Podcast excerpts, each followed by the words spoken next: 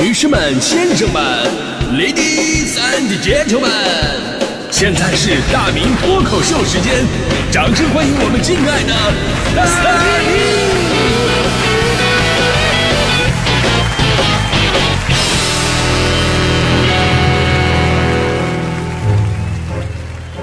明！好，欢迎各位来到今天的大明脱口秀，我是大明啊。今天呢，咱们节目说的是关于您家里的常备食物都有哪一些，所以呢，接下来啊，咱们就来聊一聊关于于正跟郭敬明抄袭的事儿。您是不是闪着腰了，是吧？不是您了，我我舌头我都闪着了。我朋友问了，这这有什么联系啊？哈哈，嗯，当然有联系，你们都草率了啊。其实呃这两个话题还是有联系的。呃，什么联系呢？这怎么联系？呃，你看啊，首先我作为一个励志减肥的人啊，家里的常备食物它肯定不是很多呀，除了速冻馄饨呐、速冻水饺啊，呃，方便面呐、方便粉丝啊、自热火锅啊、柳州螺蛳粉、湖南乡巴佬、天使土豆片、地狱辛拉面。板栗、榛子、小腰果、核桃、杏仁、开心果、白果、花生、葡萄干、大枣、松仁儿，还有香烤碧根果，还有白瓜子儿、黑瓜子儿、葵花籽儿、吊瓜子儿、西瓜籽儿、南瓜籽儿、黄瓜籽儿、丝瓜籽儿。口味上呢有原味的、咸味的、椒盐味的、盐焗味的、奶油味的、红枣味的、绿茶味的、话梅味的，还有这个麻辣味的、番茄味的、哈密瓜味的、山核桃味的、日式炭烧味的、西二连烤翅味的。哎，你就说家里有了那么多的瓜子儿，你们一嗑瓜子儿的时候不扯点闲篇儿，聊点娱乐圈的八卦，你不觉得少了点什么吗？所以今天我们就来聊一聊关于于正跟郭敬明抄袭的事儿。啊、我终于联系上了啊！开个玩笑啊，因为咱们大明脱口秀更多关注的都是社会热点啊，而昨天这个消息啊，很多朋友都在关注，所以咱们也来说一说。呃，起因呢是昨天凌晨的时候，有一百多位影视从业者，其中不乏知名编剧、导演啊，像这个琼瑶阿姨啊。高群书导演呢，等等等等，这一百多位都是业内有作品、有口碑的中坚力量，他们联合发声，公开抵制曾经有抄袭劣迹的编剧、导演于正和郭敬明。啊，题目是这么起的：说抄袭剽窃者不应该成为榜样。因为最近这俩人我们也都知道啊，话题很多，还上了电视台的节目，成为了行业导师，对吧？其实抄袭之风啊，一直是中国影视圈的一大弊病。之前咱们就说过，当年十一位网络小说原创作家状告锦绣未央原著作者周静，这几位原告真心不容易，花了很长时间，他们才把二百七十万字的锦绣未央的抄袭对比初步整理完成，得出结论了。全书二百九十四章，其中只有九章是自己写的。更奇葩的是，剩下的分别抄袭了二百多本不同的小说，正是读书破万卷。抄袭如有神啊！很多地方基本都是整段整段的摘抄的，就改个人名。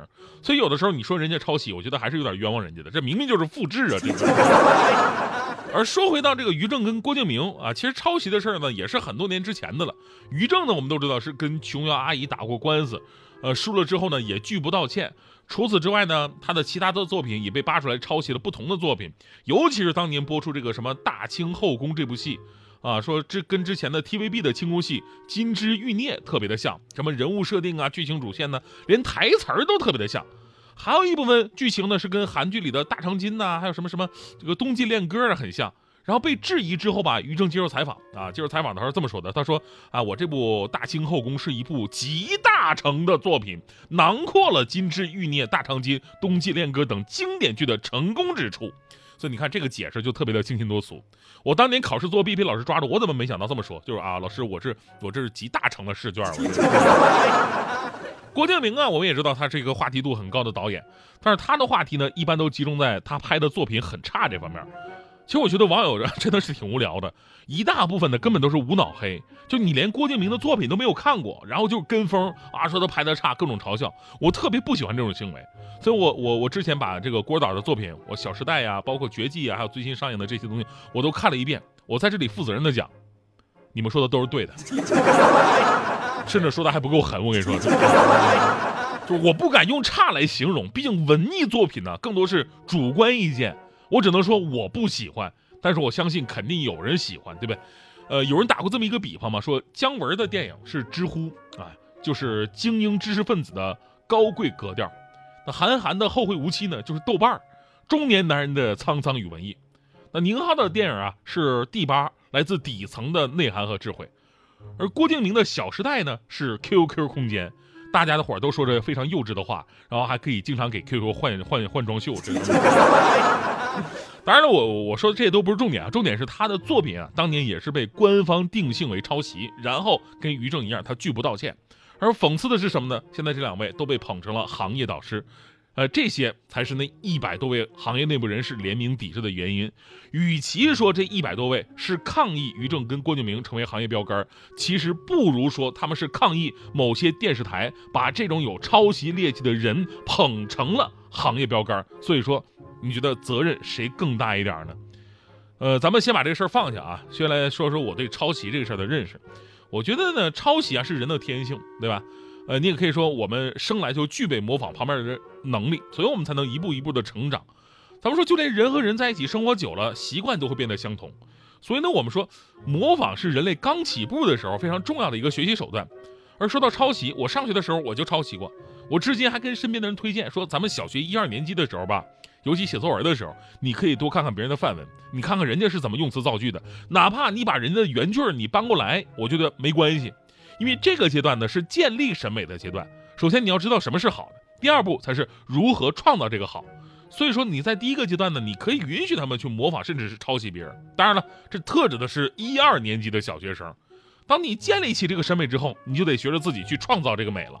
而如果抄袭成性，习惯了，那就一发不可收拾。当年我，我就是因为没收住，我在初一的时候。被老师找家长了，当时老师跟我爸是这么说的：说你儿子作文是抄的。我爸他还替我说话呢，说老师你你你没有证据，你不能瞎说啊！这孩子的心灵都是脆弱的呀。老师说了，得了，你儿子心灵一点都不脆弱。你看看这作文，你儿子一个刚上初一的，第一句话写的什么呀？写的是记得我上初三的时候。上初一的孩子写什么？记得我上初三的时候。你这是什么语法啊？过去将来时啊？我爸当时觉得特别没面子啊，回家问我怎么回事，为什么要抄袭？我就跟我爸解释，我说爸呀，爸爸爸，你别这么说，你不懂，文化人怎么能叫抄袭呢？对不对？